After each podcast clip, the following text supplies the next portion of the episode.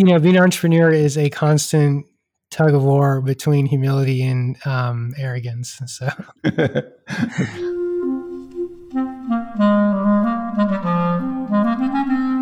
Hello, this is the Great Battlefield Podcast. I'm Nathaniel G. Pearlman. A great political battle is being fought right now between progressives and the forces of reaction on the other side.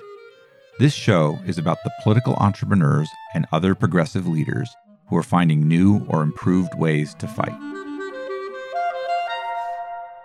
My guest today is Shion Deysarkar, a political tech entrepreneur who's the CEO and co founder of Blue Squad, which built a relational organizing software tool for Democrats and is now creating a political social network for organizing. I spoke with Shion about how he's taking his business and technology skills. He already has an interesting and successful enterprise called Datafiniti into the political world. I'm very curious to see how Blue Squad takes shape over the next cycle and beyond, and hope you'll listen to his story. So, after a quick word from our sponsor, my interview with Shion Deysarkar with Blue Squad.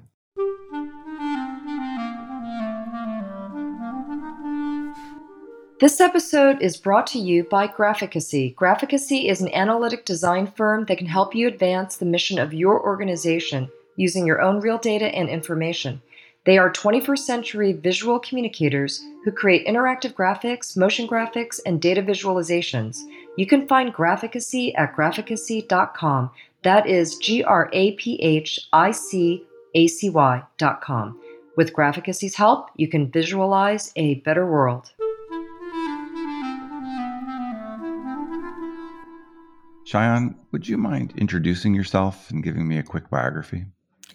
Sure. So I am uh, born and raised in Texas, uh, originally from Houston. Went to school at Carnegie Mellon to study computer science. Uh, after that, I wanted to get into um, technology and, and business. Uh, no one would uh, pay me to do both at the same time. So I just started my own uh, consulting business and uh, basically hired myself. Different companies in Houston uh, uh worked with me to, uh, I would basically um, build custom software mostly for energy companies in Houston.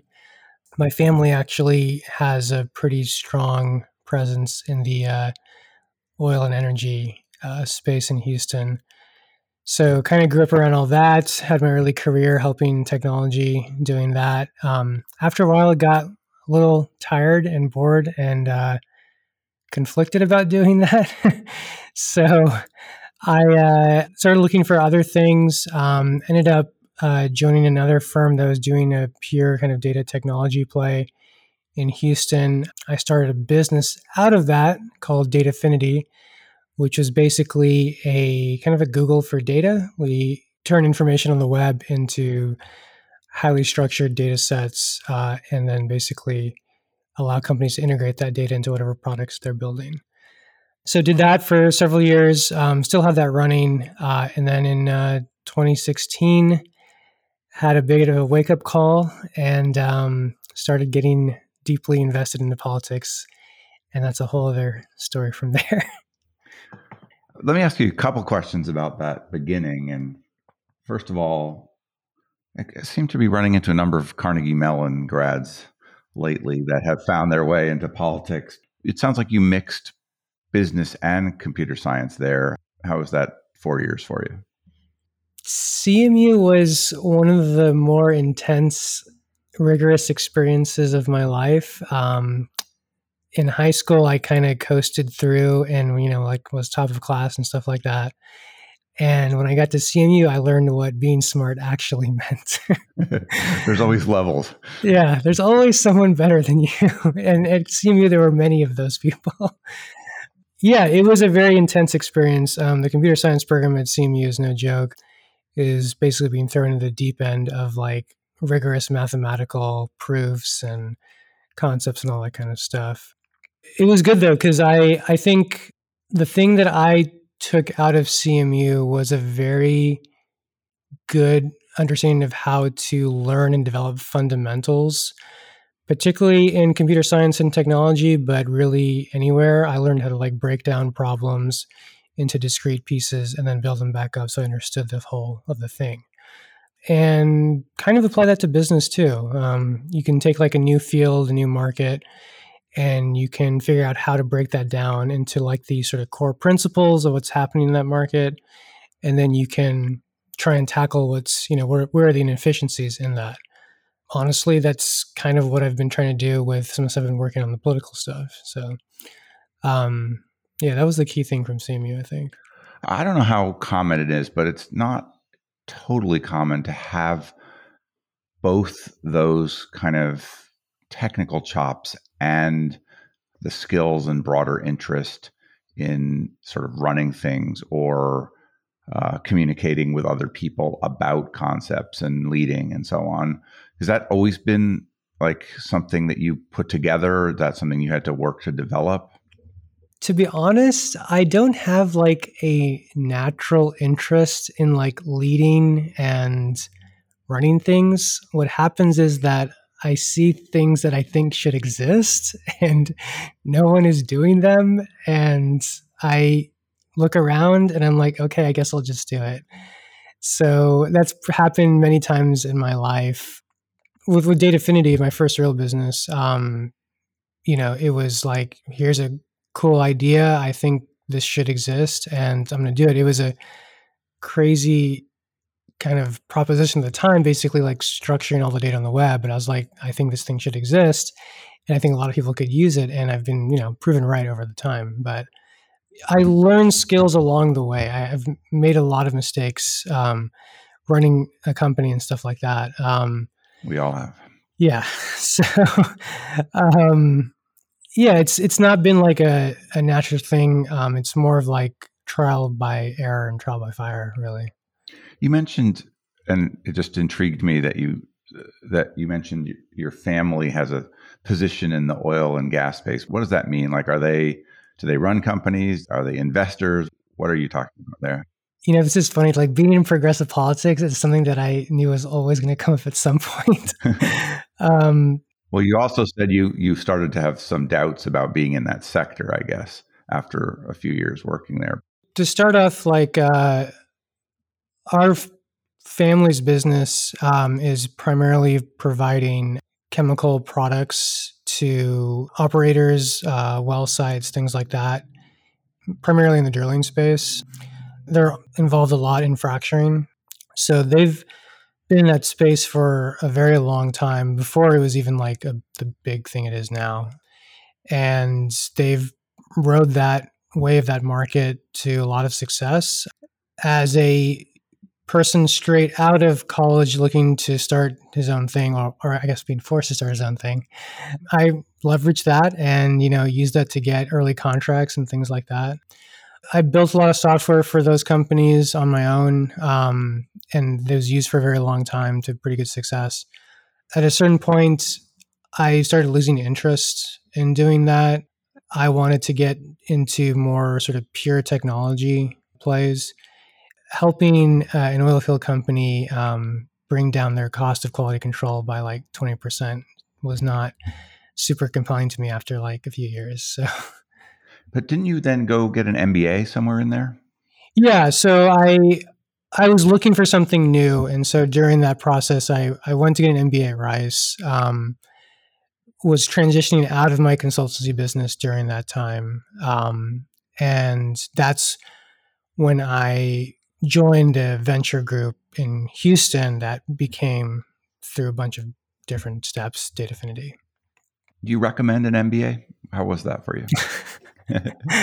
um, if you are looking for a career change and you know exactly what career industry you want to go into, yes, I recommend an MBA. If you just want to learn how to run a business or, you know, business topics, just go on YouTube. Yeah, I, I, like to say that MBA school is like all the common sense you didn't have. Any particular thing or class that you took from that time at Rice, getting the MBA that sticks with you? This is a bad answer, but honestly, no. like, like, it really like like when you any business topic in MBA school is like really like it's really simple. You just have never thought to think that way before, right? Like supply demand, organizational behavior, accounting. It's all very very simple stuff. You just have to be exposed to it. Well, maybe being exposed to it has some value. It does. It does. It's just that I don't know if you pay like sixty to eight thousand dollars for that, or however much it costs now, right? So, yeah. Well, I don't know what what it does for people when you're hiring and you see someone with an MBA. Does that uh, raise them in your estimation or lower them, or what do you think? I don't know if I've actually ever seen MBA on a resume for someone. You're, like you're always hiring tech people. I'm mostly hiring tech people, like salespeople and stuff like that. Honestly, typically don't have MBAs. They just have like real world experience, right? I don't know what I would think. It really depend on like I think it would not be like a critical factor. It would be like a cherry on top, maybe, right? Yeah. Uh, I'm just curious. There's this thing called 80 legs, and you join and and then kind of bring it into Datafiniti. Tell me about that kind of process. So I, I joined this venture group called Crearis Ventures in Houston during my MBA time. Um, it was kind of an interesting company. They were trying to do kind of like a portfolio venture thing in house. And so we were trying out different technologies, seeing if we could build businesses out of them. One of them was this like fully distributed computing platform idea, like kind of like a SETI@home kind of volunteer compute network, right? So we had some ideas around that, and I joined and through part hustle, part luck, I managed to get a partnership with like a game company. And all of a sudden, like we had like 50,000 computers um, volunteering their time into this network. And so we're like, oh, okay, so what do we actually do with this now? Um, and it turned out that like web crawling could be a pretty interesting application because you've got all this like sort of quote unquote free bandwidth uh, all of a sudden available. So out of that, we uh, built a web crawling service called 80 Legs. Um, basically, people could spin up their own web crawlers uh, really easily and get like really like kind of hyperscale data collection going. Um, That's one big spider. How, how come 80? It's just a kitschy, you know, spider. There's more than one. I don't know. It was, you know, it worked. Ten spiders. It was memorable. Yeah. um, so uh, yeah, so we did that, and um, we had quite a few companies using 80 legs. And then uh, what I realized was a lot of those companies were basically asking us to use 80 legs ourselves to collect the same kinds of data. So, like product listings, business listings, all that kind of stuff you know, I was thinking to myself, you know, we're we're kind of a middleman to ourselves here. This is kind of weird. Um, I think people actually would pay more and have more value coming out of just the data itself. So, you know, I'm always trying to like get at like what's the core thing they're trying to solve, and they didn't really like web crawling was just a means to an end. So I was like, why don't we just give them the data straight up? Um, and so, but to do that, we would have to basically pre-collect everything normalize it, store it, make it highly uh, accessible. And so I basically ended up acquiring the IP from 80 Legs from Crearis and then turned it into Datafiniti. And then we went on a, a long journey of kind of building out that technology and proving out that concept. Tell me about building that company a little bit. Like, did you raise capital? How'd you build it up? It was basically self funded. Um, so we had some leftover capital from Crearis, um, and then we kind of like self funded. It was a long process. The idea of like, you know, this really small team collecting data from the entire, basically building like a mini Google, right? Yeah. Um, seems very ambitious. It was like stupidly ambitious. it's, it's it was it was like the wrong way to build a company because like usually you're supposed to like have a very specific niche, right? And like solve that one thing really well. And we were like, we're gonna solve all the things instead. Because like the the idea was, I thought it was really cool that like if we could make this data very accessible, people could build all sorts of new things on top of it at the time like cloud computing was becoming very big and i saw that and it was like this is a thing where like if you kind of described it on its own, you'd be like, that sounds really hard and like why would anyone use that? But it actually turns out to empower all these other infinite array of things, right? It's a scaling technology. And so I wanted to do that with Datafiniti, but for, for data. Um, but that meant building a very robust platform um, without attacking any one specific market, right? And so that was very risky. It took us many iterations and many attempts on both the technology and the business approach to figure out how to do that. But we did get there. And so now we have a pretty robust business around that, um, very scalable platform.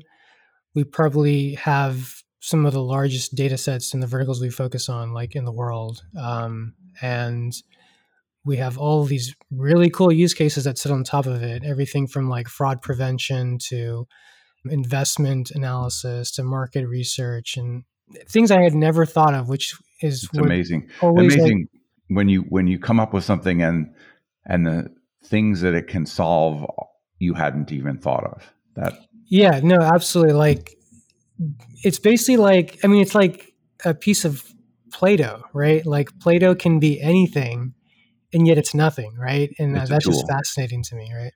Give me some specifics about a particular use case. My favorite one um, is we have a handful of uh, retail telecom companies, so pe- people selling phones, right? They have our data integrated into their system so that when someone places an order online and they put in like their shipping address, if that address matches a home that is for sale, that is a bad sign, right? Because that is indicative of someone trying to ship something to an empty home. And so they pull that live sort of listing data from us, and then it flags potential fraud in their system. So I love that example because no one I describe that to has ever thought of that before. But when they hear it, it makes a ton of sense right away. And it's obviously like hugely uh, impactful for any business, right? Any, any like shipping or online business could use that, right? Yeah. How big has that company become?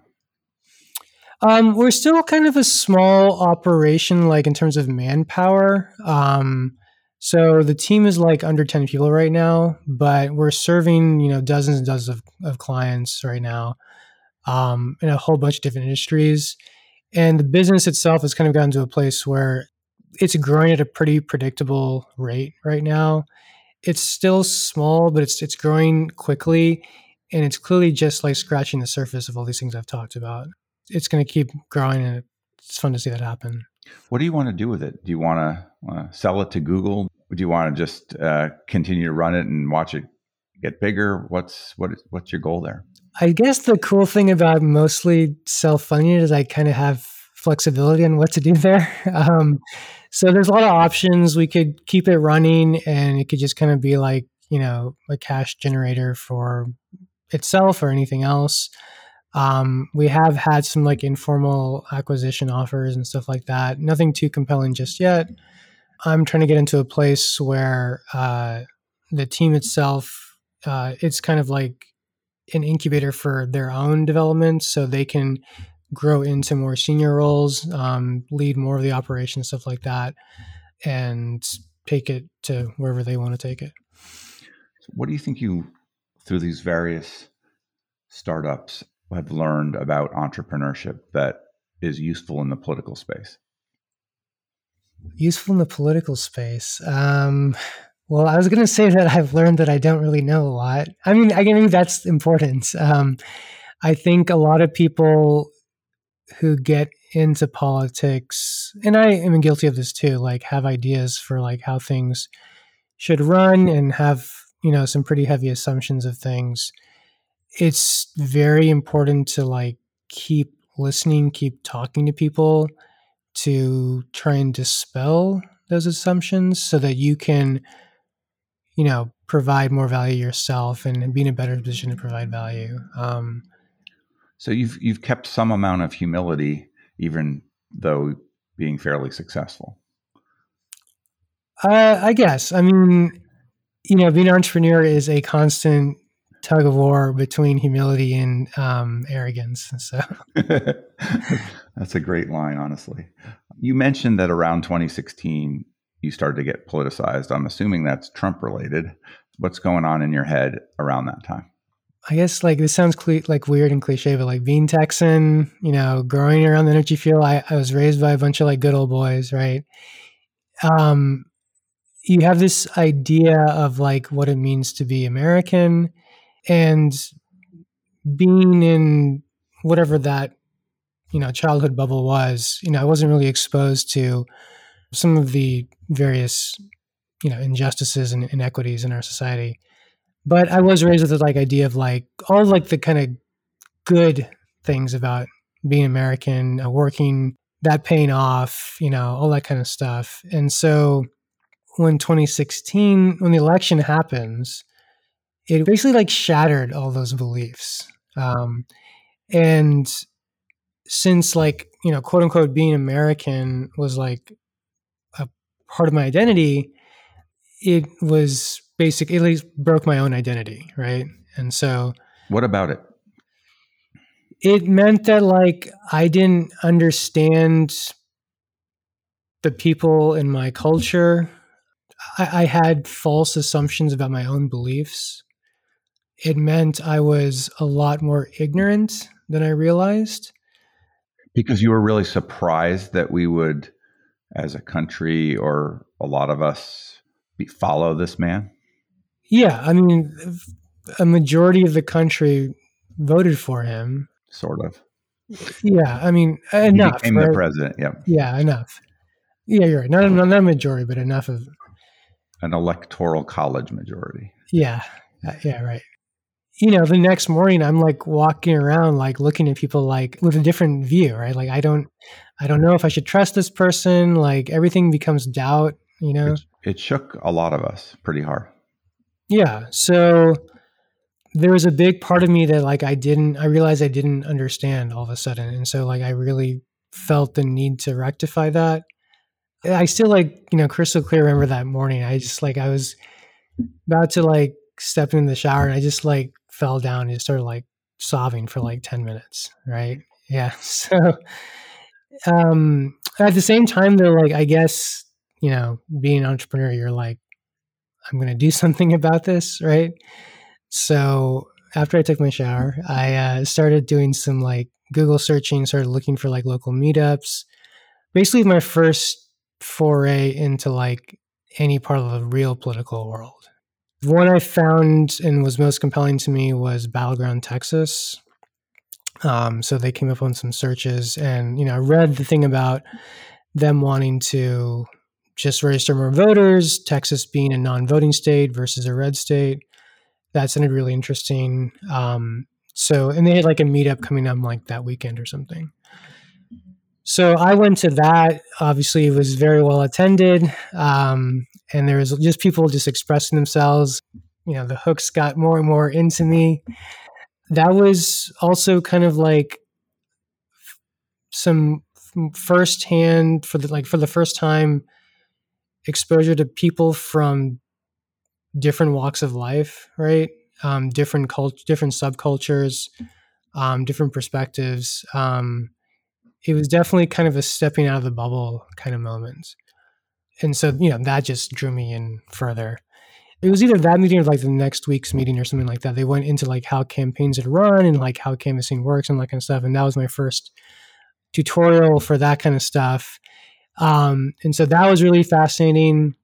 We talked about some of the you know assumption or hubris people can bring into the space and you know i started thinking like oh are we doing things the best way here this sounds uh, maybe not the best way um, so some of those doubts started to creep in, and then yeah, so just kind of kept doing that and building on top of that um, over the next like several months and years.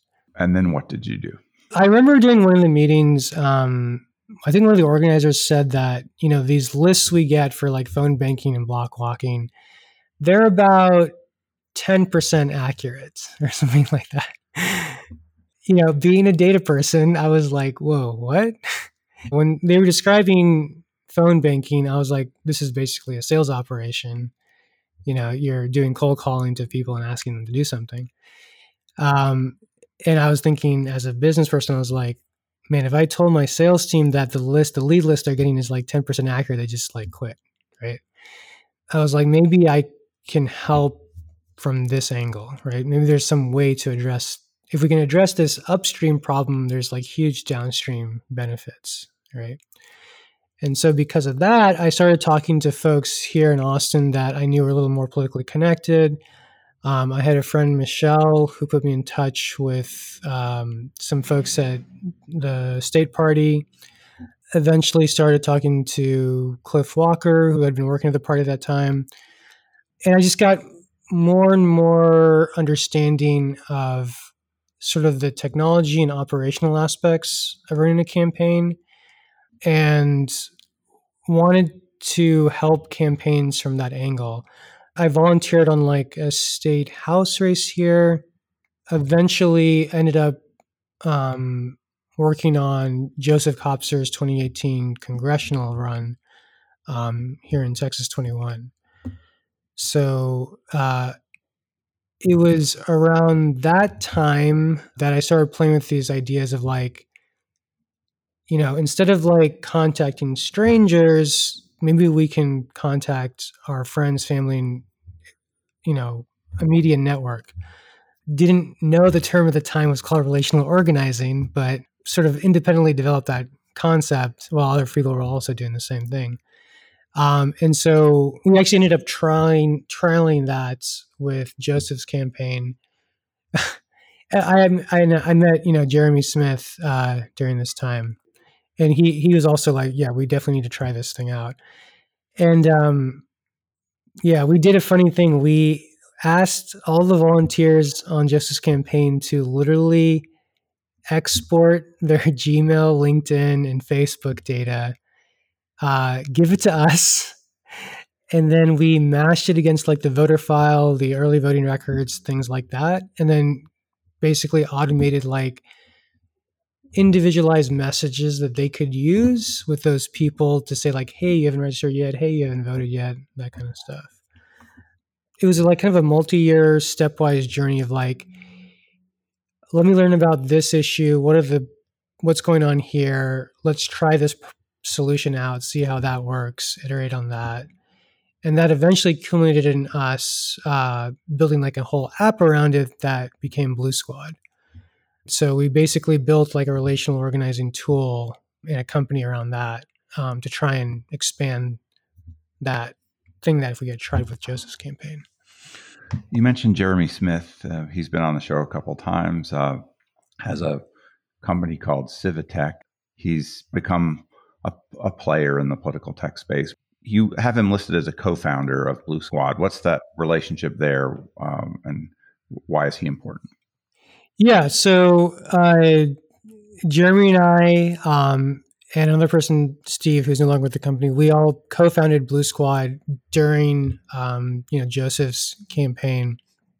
Jeremy was very helpful in getting me exposed to some of the, the deeper operational aspects of the campaign, helped us trial out the things, and since then has been very helpful in uh, helping us establish partnerships um, with different folks in the space, um, provide introductions, things like that, and has been a tremendous source of help. For, like for me, to just like get questions answered, like how does this thing in politics work, right? Or like, what's this person's deal, you know, that kind of thing. And so, being a relative outsider, um, helpful to have someone like that with the company that can answer a lot of things without us having to, like, you know, fall on our faces. There were multiple relational organizing tool companies that started up around the same time, some maybe a little earlier, that you know got funding, um, made a go of it. A lot of them now have sold or combined with other entities. What did you see the competitive space like, and how did you guys do in that space? Yeah, I would say we were um, probably the latest entrant into the space. I think folks like um, Impactive. They were called Outvote the time, Reach, Outreach Circle, Tuesday Company. They had been around for like at least one or two years before us.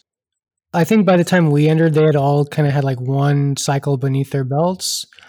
To be honest, like we entered the space not fully knowing all of their positions. Um, we are like, this is working here. We're going to try it out. Um, we had a ton of success, particularly in Texas, right? Um, we had a bunch of state house races use us, um, many different organizations and advocacy groups here, a lot of different like voter registration and get out the vote stuff. I think during the 2020 cycle, we had about 40 campaigns organizations use us, um, several thousand users, hundreds of thousands of reachable voters, that kind of stuff. So it felt good. It showed that the approach that we had could work. At the same time, we did see some limitations to overall like digital relational organizing. And I think we saw that with the other players as well.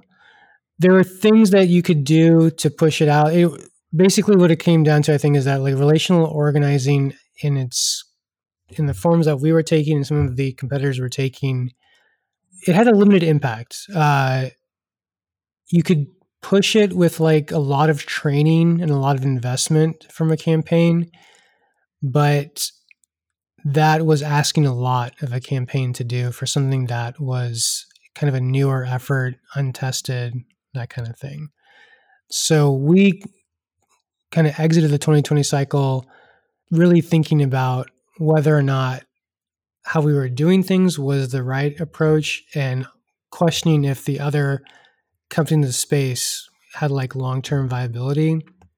We saw some of that play out with some of them, you know, getting acquired, some of them semi shutting down kind of thing. And so, yeah, I think there's a lot of questions right now around the current approach uh, with digital relational organizing. So, what are you guys doing?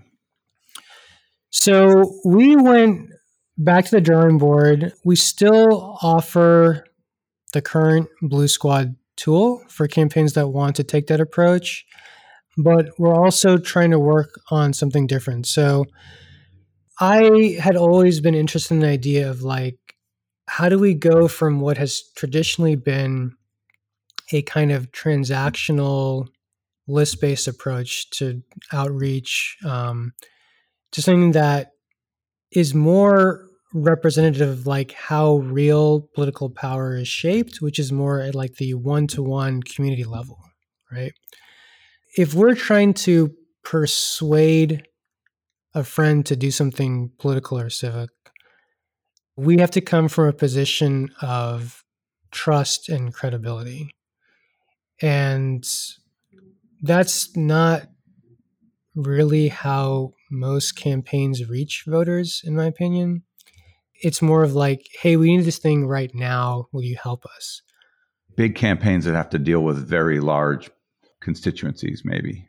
Not so much someone running for sheriff in a small town is going to go walk around and talk to people, but someone running for Congress.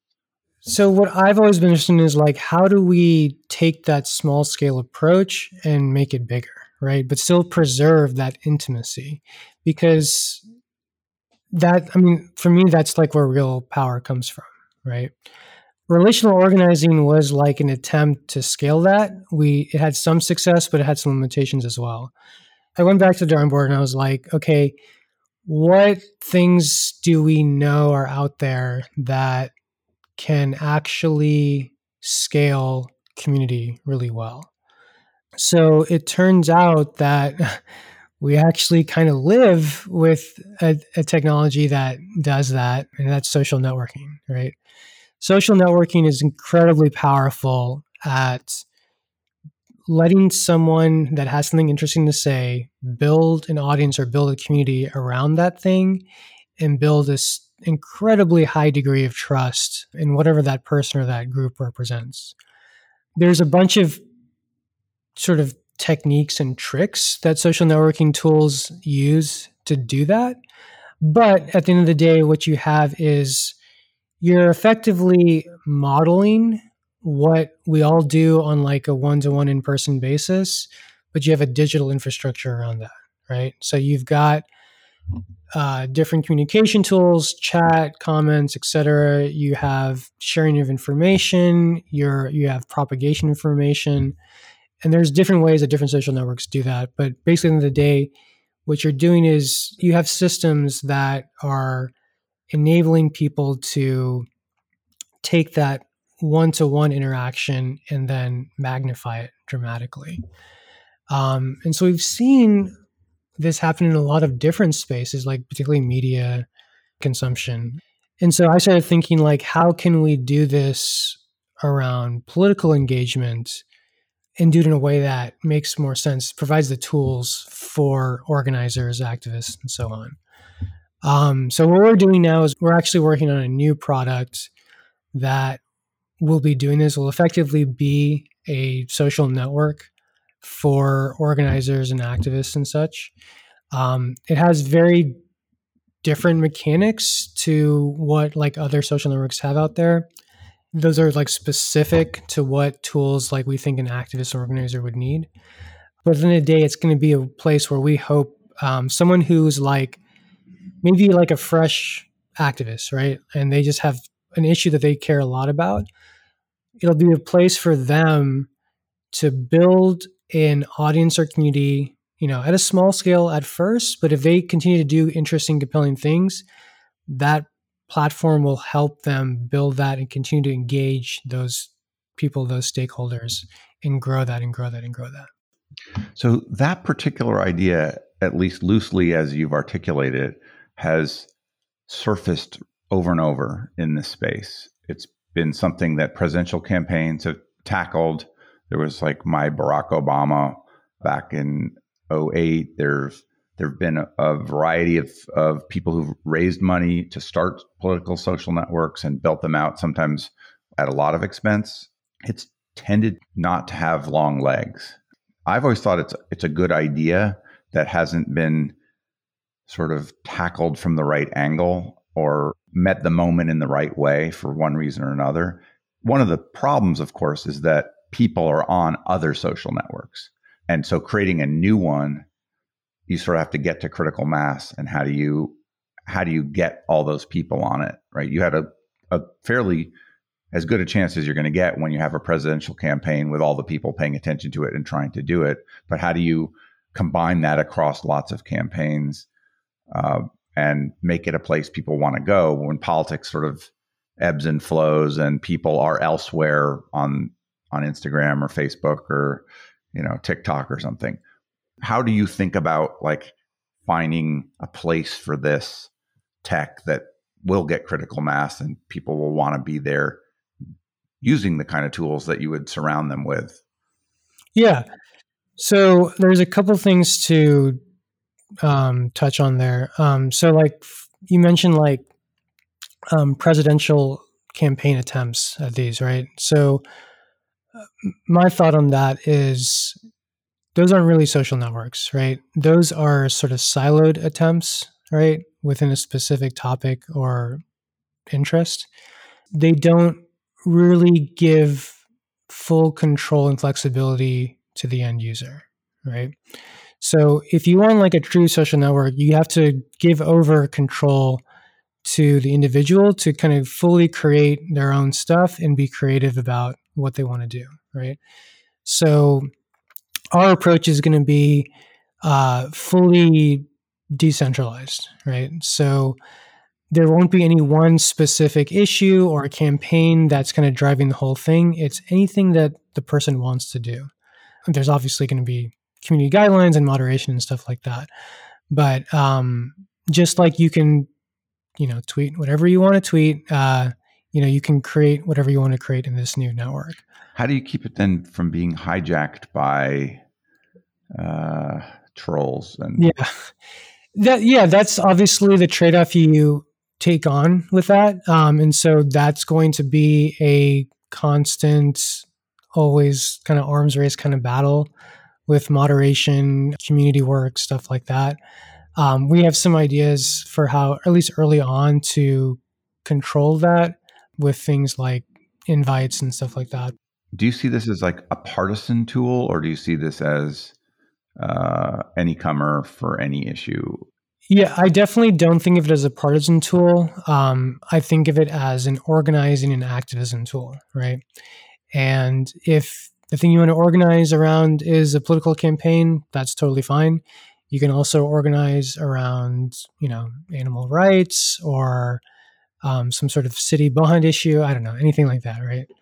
Would it then encompass both, say, pro Trump people and anti Trump people? Or are you thinking about any uh, guardrails about what people can be advocating? We will have community guidelines in place. As a company, there are certain types of ideas and beliefs that we have. And so those will get represented in our community guidelines. Um, so there will be some limitation on the kinds of things that you can promote on the platform. We want it to be as open as possible. Uh, but it's, yeah, we're not going to support things like overthrowing the government and things like that. So, but be more specific about my particular question. Like, is it going to be allowing pro Trump organizing on there? I'm just asking because of how you originally came into this space, which was kind of horrified by what was going on. So, how are you thinking about that? I do not see a place for pro Trump organizers on this network because that is heavily linked with beliefs that would be contrary to what we're trying to do as a company and as an organization. It sounds like you it requires an awful lot of decisions. It's a tricky situation, right? How do you decide what goes and what doesn't? And you're seeing some of the platforms like Twitter and Facebook facing that and it's hard for them to make those calls. It would be hard for you to make those calls at scale by no means do I want to say that it's going to be easy. It's going to be a very hard thing, right? Um, I think one thing that'll be a little different for us is that we will have specific guidelines around what kinds of things can be posted on there um, that are more direct than what like a Twitter or Facebook will do. So Twitter and Facebook, for example, they're trying to take like a fully like laissez-faire sort of libertarian approach to it, right? Um, and we're definitely not going to do that. I think they've they've drawn some line at certain kinds of misinformation. They've been right? they've been pressured into that, right? Yeah, um, for sure. They've they've come they've started from a point of like we don't want to do anything, and they're like people really hate us, so we're going to do something about this, right? Whereas we'll be like these are some specific beliefs that we have as a company, and if we feel that um, individuals on our network are uh, working against these things, we will be more direct in like moderating them or banning them. So we're starting from a a different position than they are, and that might change over time, right? As we kind of get experience. But yeah, it's a different starting point from them. So why would someone want to get on this network once you have it built? What would compel them to be there? So we've been doing a lot of uh, feedback sessions with potential organizers or early adopters of this platform. Um, we've done like 200 or so sessions so far. And the feedback we're getting is that they are seeing what we have as a much more powerful tool for organizing over like a Facebook, Twitter, Instagram. They see it as a way that they can provide clear actions to take for their volunteers, the people that support them. Um, and basically, the tooling are, that we're providing in this product is very specific to what their needs are as an organizer. It's a great blend of social platforms and organizing tools. And so they think that they can have kind of all those things together in one place when other people have tried to do this and they've made it sort of citizen facing and they've struggled a bit with building up critical mass, one of the ways they've solved that or tried to solve it is by turning it into something which is a tool you could white label to a particular organization that wants to create its social network. Right? Have you thought about that? Yeah, I don't like it. I mean, it's, um, it's just the uh, only reason I ask is it's super hard to get to a lot of people using something like this. Have you looked at the Mobilize example though, which yeah. is somewhat related? What What do you think of how they went about kind of creating a place for people to go organize? It's the same thing, right? Like, so are you talking about like for Mobilize, like, like just the event stuff, or are you talking about the white label thing? Well, both, right? Okay. What they what they've put together collectively.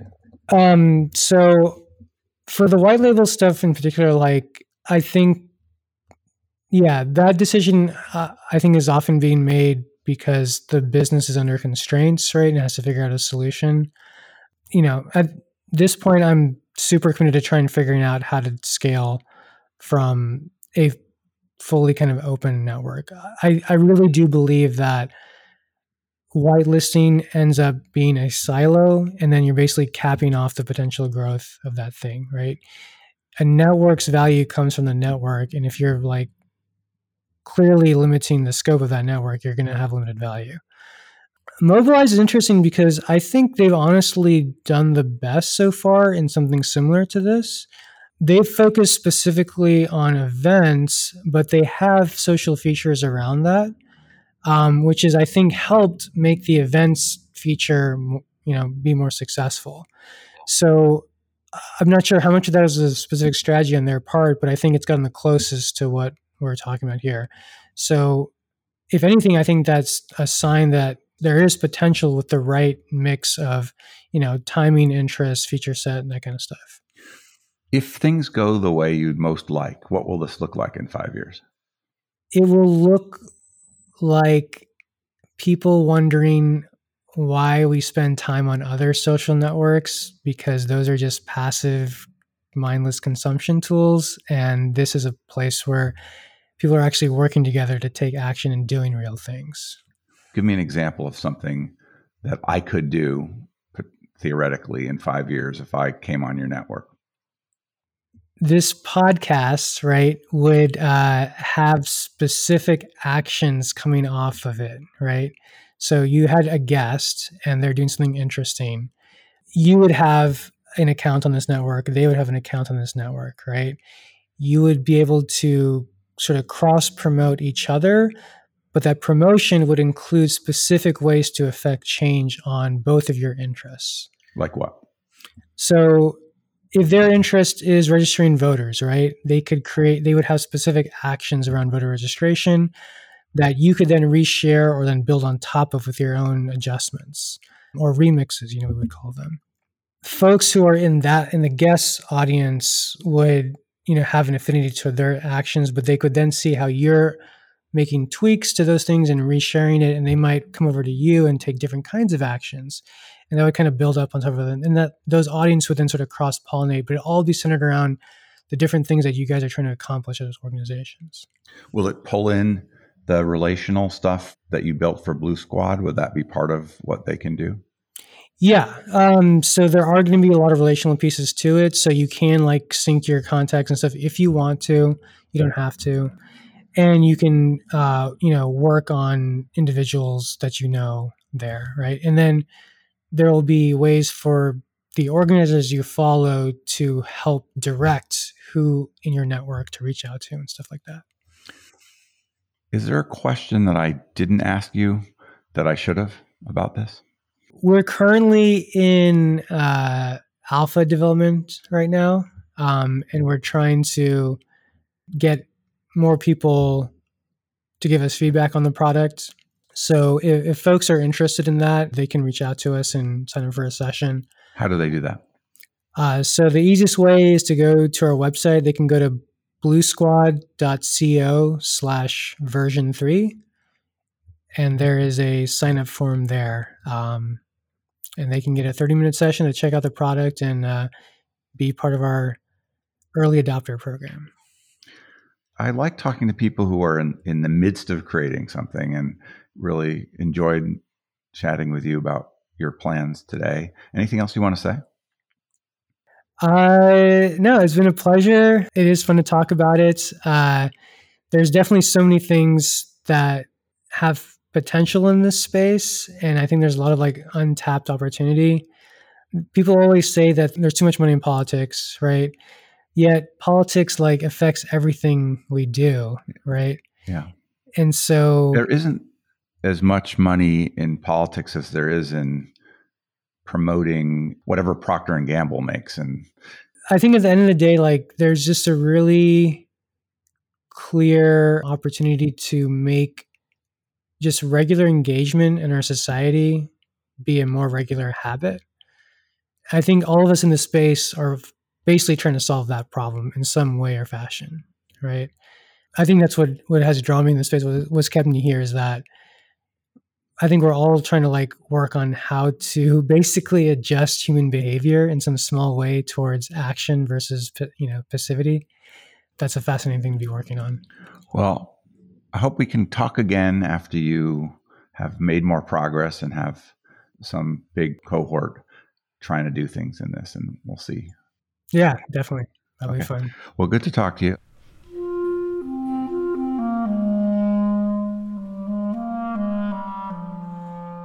That was Shion Deysarkar.